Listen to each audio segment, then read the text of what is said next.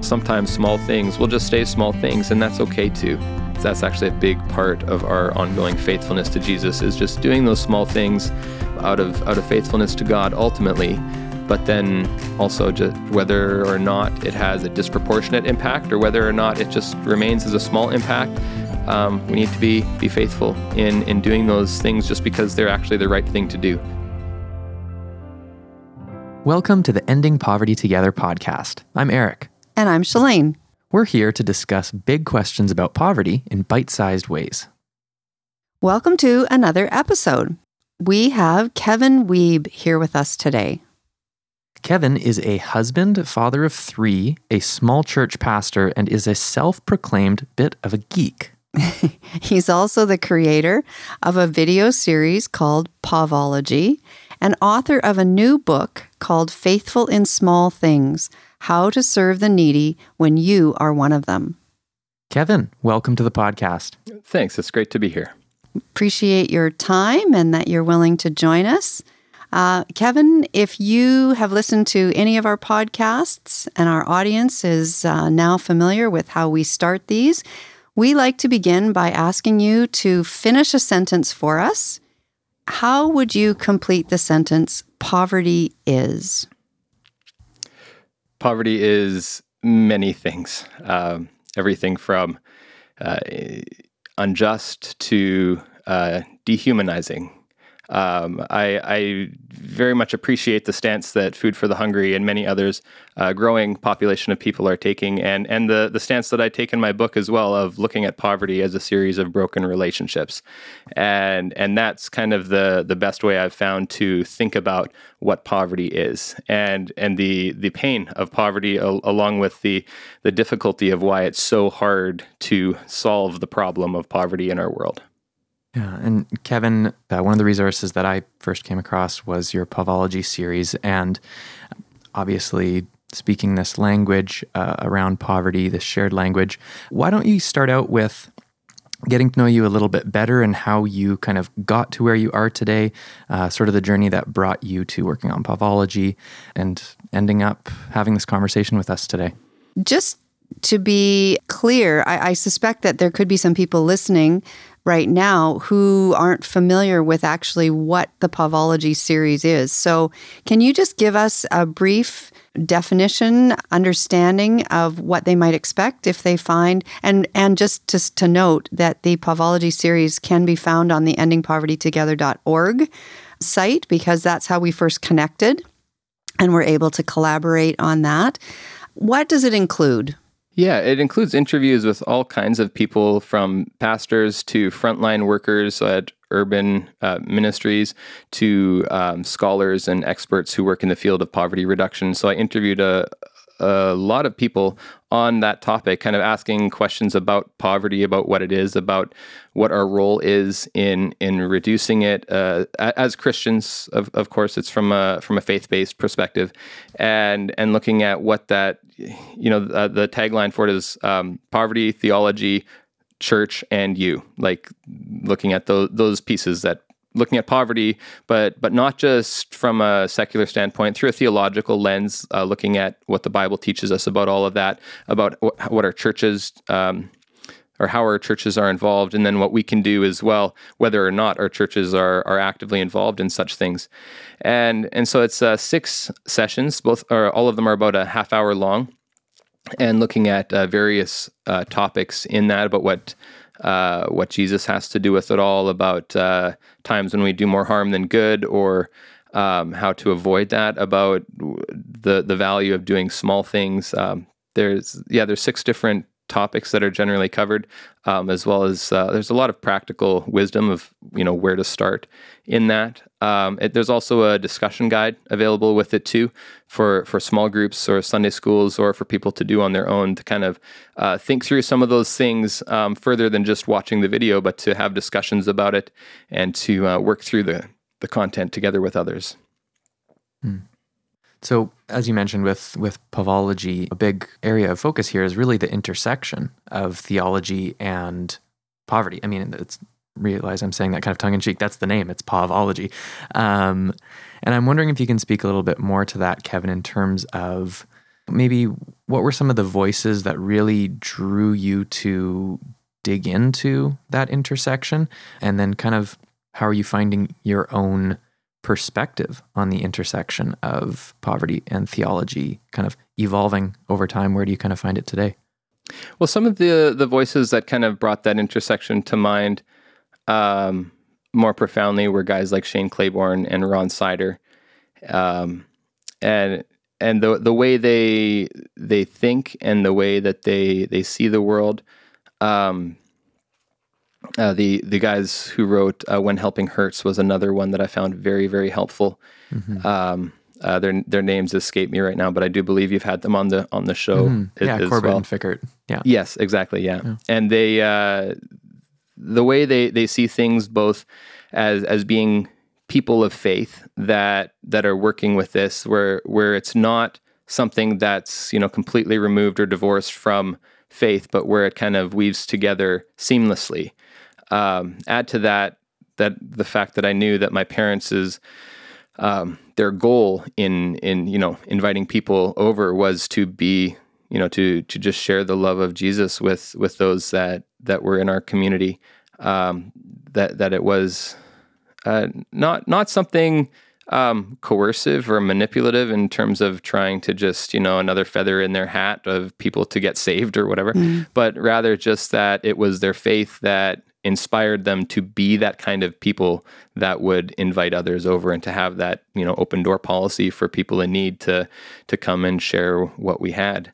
And so there's there's all kinds of um, examples as well like my grandmother who took us in uh, when when we needed a place to live um, and another uh, a, a lot of times where I've seen people that are in need themselves that are that are yet sharing what they have with others because of their faith that it was their faith that motivated them and drove them to do that. And so it, that that kind of thing is, is, what kind of pushed me to look closer at the bible to look at what is it that drives these people to be involved in helping others in need and to to reduce poverty in whatever small way they can that, that what is it about their faith that drives them to do that? And so then as we look in the pages of scripture then we find uh, the person of Jesus, uh, who is kind of the, the center of all of that. But yet, it's it's um, when you see the person of Jesus, then you see also in the Old Testament the uh, uh the, the consistent character of God through through mm. the whole Bible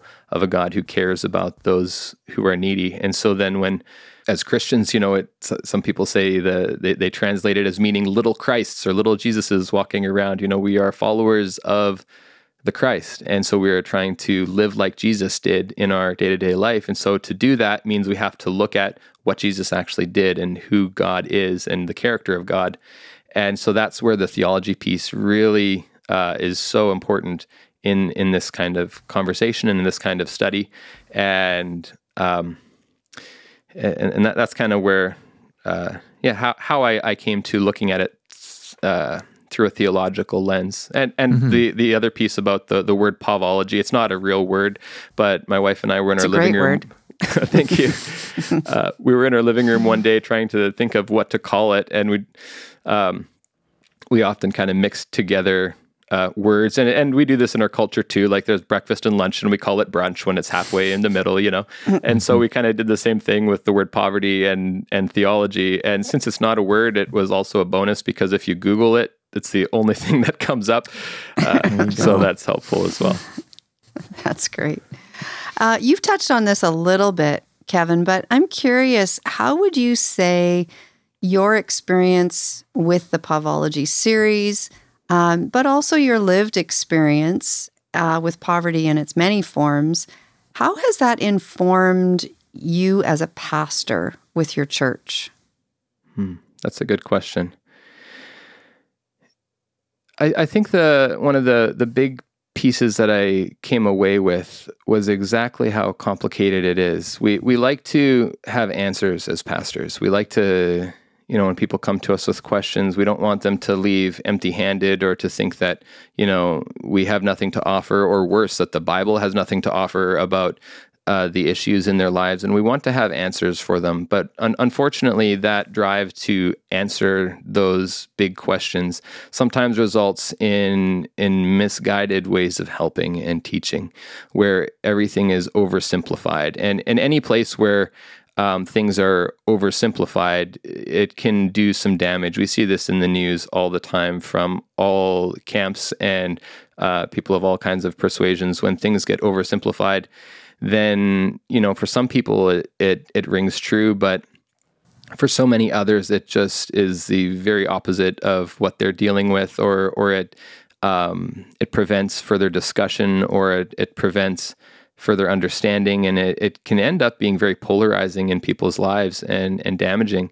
And so then that, that that question i asked earlier of what would it take to heal all of the broken relationships in your life? Um, even though I don't think that question comes up specifically in Povology, um, but that's kind of been the impact in in my ministry uh, as a pastor of looking at at that kind of question, and then seeing how how common it is that there are broken relationships at the root of people's poverty. Um, actually, probably all people's poverty, but also then it it's there's no quick and easy answers and and because it's not only involving them, but other people, it's also involving assumptions that and presuppositions that they carry with them every day about themselves or about the world they, they live in that um, are really entrenched as well. And, and, we all have those things. And so then it it comes at it from a perspective of both wanting to still wanting to help, but it, it takes a different posture. It takes the the posture of of listening and learning as opposed to always having answers for people.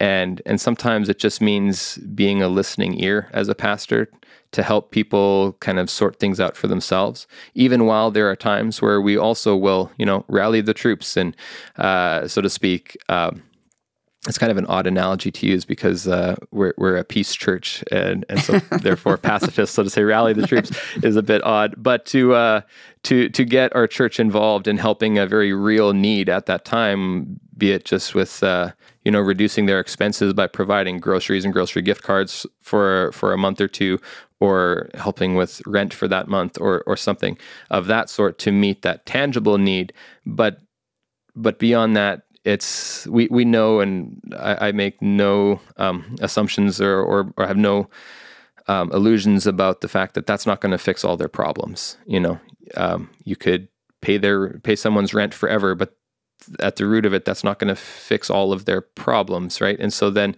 it's it's a much more humble approach, I guess, to to just realizing the complexity of it all, and to to taking a posture of listening and learning, of of sometimes just waiting and and partnering instead of kind of blindly charging ahead with what I think needs to happen in someone's life, as opposed to um, listening and working together with someone to uh, to to really give them the dignity of being in charge of their own lives as well. Mm. To our listeners, to those who are interested in the listening and the learning and furthering the conversation around the topic of poverty, we encourage you to reach out to us by email. We love to hear from you. Uh, you can reach us at podcast at fhcanada.org. You can feel free to reach out and share the things that are standing out to you from this conversation with Kevin. It's already so enriching and insightful. We would love to be able to continue that conversation with you. Kevin, switching back to something that uh, you kind of touched on to begin with, you are an author, and we would love to hear more about what your book is all about. Yeah, the book is called Faithful in Small Things How to Serve the Needy When You're One of Them. And it's uh, it's largely about that, about what do we do when we find ourselves in positions like my parents were of having very serious needs themselves, but also feeling called by God to be like Jesus, like all Christians are. And and how do you live that out in a context where you don't have a whole lot?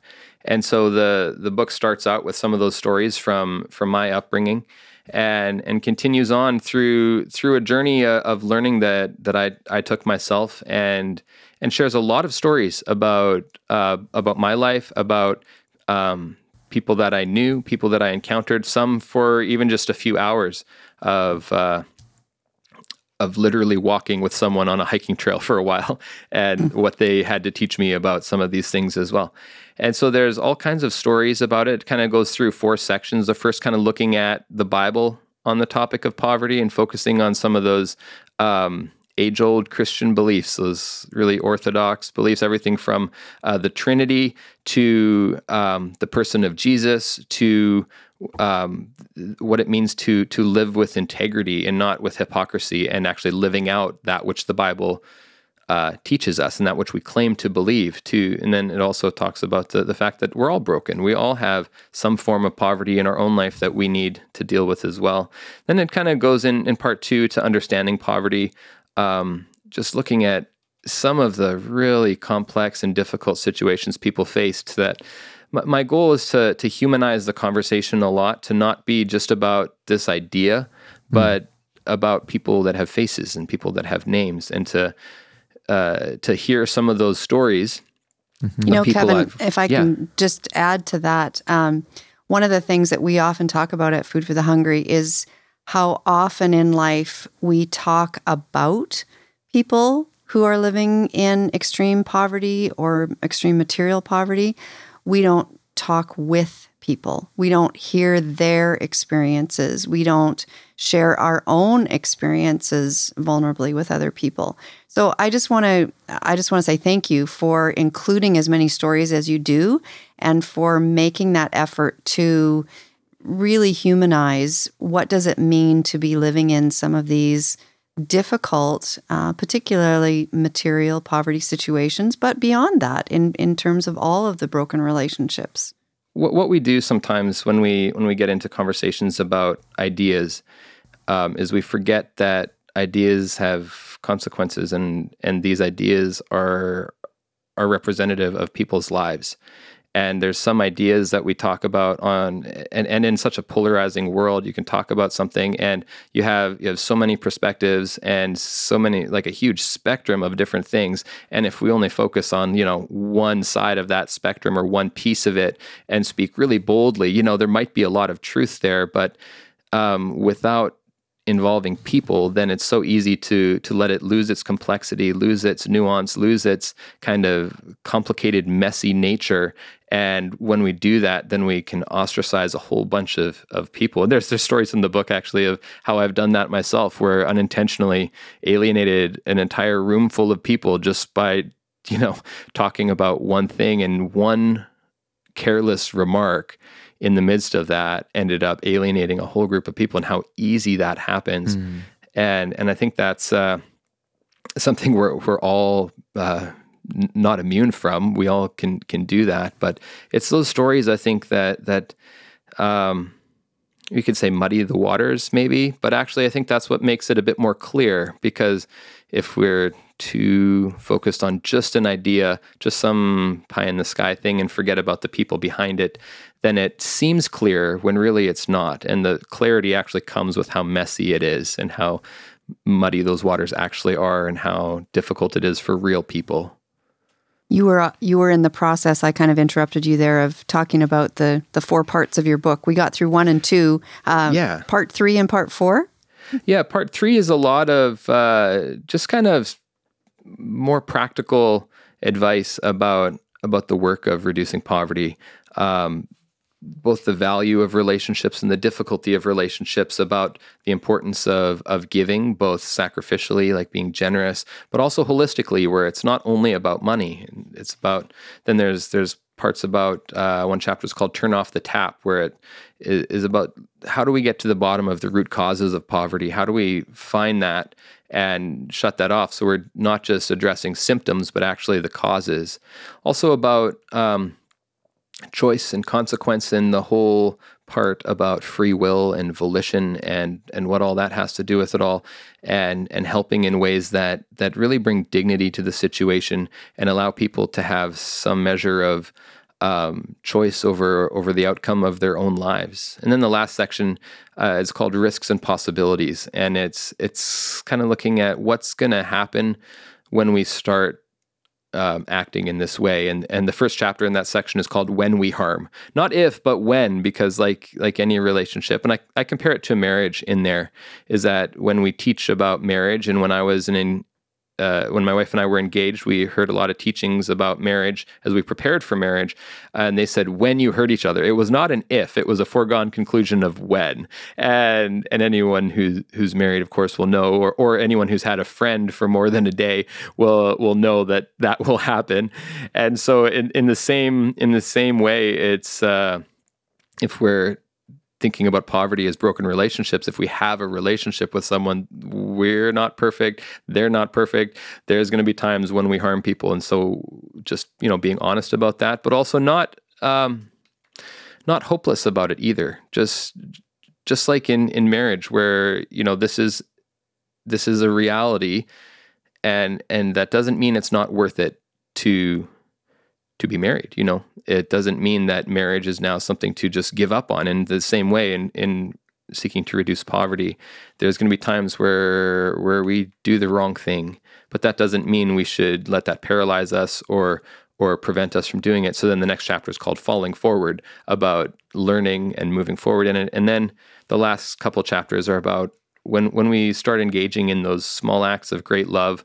Um, you know, there's a possibility that sometimes small things actually have a really large impact in the world. And we see so many uh, accounts of that where small things end up being a catalyst for something huge. But then there's also um, the flip side of that where, where we can get into this kind of polarized speaking again. If we, uh, if we would only stop there, then, then we might think, well, we should be very like meticulous and careful and do those small things that will bring the biggest impact and we might be waiting for a moment to do the small thing that's going to have a big feather in our hat and then we never do anything at all. And so sometimes small things will just stay small things and that's okay too. And there's there's uh, that's that's actually a big part of our ongoing faithfulness to Jesus is just doing those small things um, out of out of faithfulness to God ultimately, but then um, also just just whether or not it has a disproportionate impact or whether or not it just remains as a small impact um, we need to be be faithful in in doing those things just because they're actually the right thing to do even when it makes it difficult. Well i know in my own experience uh, i remember encountering an author who talked about dropping a tiny pebble into what could become an ocean of ripple effect. And we may never know the impact of what those small things are. But we serve a God who is amazing at multiplying and working it in ways that uh, we don't always get to see the results. But that that call to be faithful in small things, I appreciate that. Thank you for sharing about that. You're welcome. I should I should say too as well that and and I mentioned it in the book, but just for the sake of your listeners who maybe uh, aren't going to be reading it, but that I don't believe that that that should let us justify bad processes or bad practices and say, well, I'm just being faithful, you know, without looking at can we actually do better? Is this really faithfulness mm-hmm. or is it just stubbornness and doing things my way? You know, there's uh, sometimes the just being faithful in what we're doing and let God sort out the rest can be used as a kind of manipulative way of just not learning and and not doing things better. But I, I think that there's there there too there's there's that balance between those two truths that we kind of gotta keep in tension of of that being that willingness to do the small things and be faithful in that, while also realizing that it is a really really big world and complicated thing, and there's a piece of it where we have to leave it up to God. Mm. Well, Kevin, I think my personal takeaway from this conversation really comes in the form of like you're you're doing like a gentle nudge, which I really appreciate, which is take action. You'll make mistakes, recognize that, but don't just sit in the kind of like paralysis of not doing anything for fear of messing it up or oh i'm not going to do the the greatest thing ever so I'll, I'll choose to do nothing instead i just find that that's a really helpful perspective to be to be sharing today. So I appreciate you saying that. And I also add on to that to our listeners, you know, what are you leaving with from this episode today? What is that gentle nudge that's uh, coming to you as a result of this conversation with Kevin? What's resonating with you? Uh, what can you start doing or stop doing today, even or tomorrow? Such good stuff to chew on in this conversation already, Kevin. Thank you. One last quick one, perhaps, because we usually ask our guests this. What books would you recommend? Now, clearly, we would recommend Faithful in Small Things, the one that you've written. From a resource perspective, the Povology series. Are there a couple of other books or resources that you can recommend to our listeners? Yeah, there's there's a few. If you're a bit more academic in nature and and really appreciate the statistics about things, then Rich Christians in, in Age of Hunger by Ron Sider is one that does a really good job of diving into some of those kind of global perspectives that are really helpful. Um, otherwise, uh, things with, uh, with, with a lot of stories is, is books like Ir- The Irresistible Revolution by Shane Claiborne that I, I, find is a really helpful way. Like like I've I don't know how many times I've I've read that book, but I find it just inspiring. Uh, the the the stories of real people and real experiences in there that that again help humanize things and help uh, leave with a sense of encouragement to get involved instead of just a sense of guilt um, uh, about all of that. And and then, uh, as I mentioned before, when helping hurts was another one that I found very very helpful. Just uh, some people say you shouldn't read that book on its own because it can leave you feeling a bit hopeless for some people, but I that wasn't my experience with it personally. I found it just really helpful to to be thoughtful about um, kind of the people on the receiving end of our charity and how it's being received um, and and the the difference between our intentions and where those intentions, kind of the mm-hmm. impact or the how our intentions function in the real world, or to use a biblical analogy, what is the fruit that our actions are bearing, and to have a very you know sober minded evaluation of that. Um, that's a very good one for that. Toxic charity is is another one that's kind of a similar uh, similar perspective as well. So those are a few that I've um, really appreciated. Um, uh, and and yeah, as you mentioned, there's uh, my my book as well, Faithful in Small Things. Um, and and for fair warning for for listeners, I come from a rural context, so that's one of its uh, kind of distinctive things. Is it's not about big city ministries or urban planning issues or anything like that. It comes from the uh, perspective of someone who's lived in rural Canada and and works with people in in rural areas. Yeah. Hmm. I I'm glad you mentioned that because I think a lot of times when people are addressing these kind of issues, it's really hard to find resources that speak mm-hmm. to issues in rural kinds of areas. M- many resources have illustrations that come from larger urban kind of centers. So that's great. Appreciate that. Well, thank you so much, Kevin. It's been delightful being able to chat with you. Our first connection was when endingpovertytogether.org, the website, was being developed.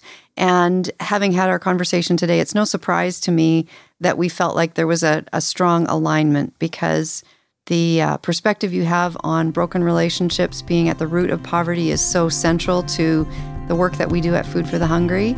And um, we just want to thank you and bless you and all that you do, and uh, just let you know how much we appreciate our, our time with you today. Well, thanks for having me. To explore what your next steps could be, or find out more about what other Canadians are doing about poverty, start by checking out fhcanada.org/resources.